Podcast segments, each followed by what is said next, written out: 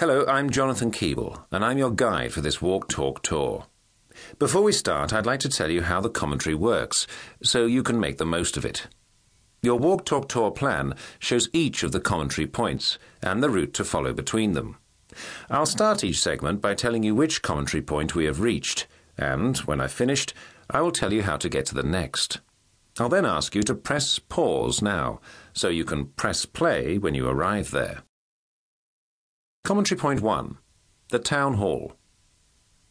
Opened in 1877, Manchester's Town Hall is a potent reminder of Manchester's power and prestige as the world's first industrial city. The dominant clock tower stands 286 feet, that's 87 metres tall, and the peal consists of 24 bells. Incredibly, Manchester had no council or corporation to govern its affairs and manage its growth until 1838. Indeed, the absence of a corporation or restrictive trade guilds may have acted as catalysts for Manchester's rapid economic growth. Writing at the time, diarist Daniel Defoe remarked that Manchester was the greatest mere village in England.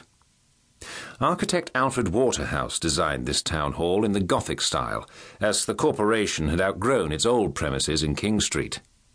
He successfully fitted the building into the irregular site and modelled it on the medieval cloth and town halls in Flanders.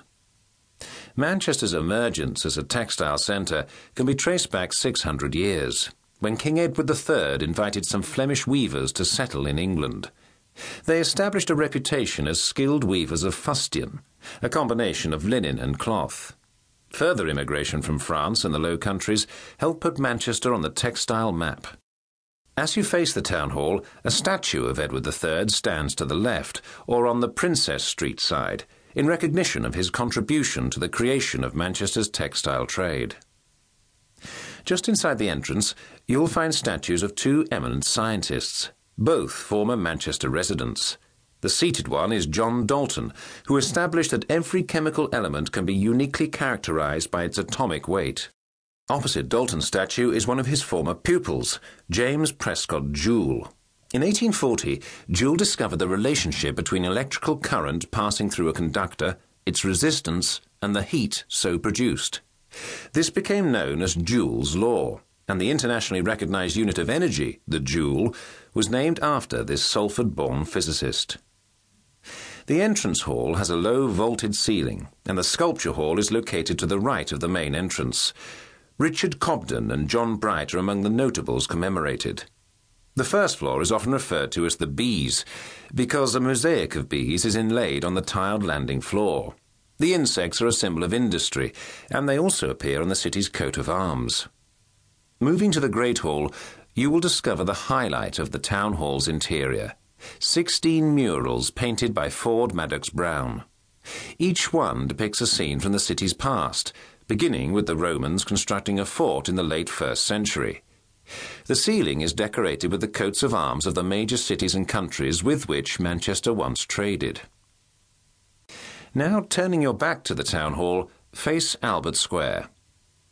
The square takes its name from the large statue in front of you, which depicts Queen Victoria's husband, Prince Albert. The statue to the left is of Liberal Prime Minister William Gladstone, of whom Queen Victoria once remarked, Mr. Gladstone addresses me as though I were a public meeting. The statue to the right is of one of the foremost radical politicians of the 19th century, John Bright.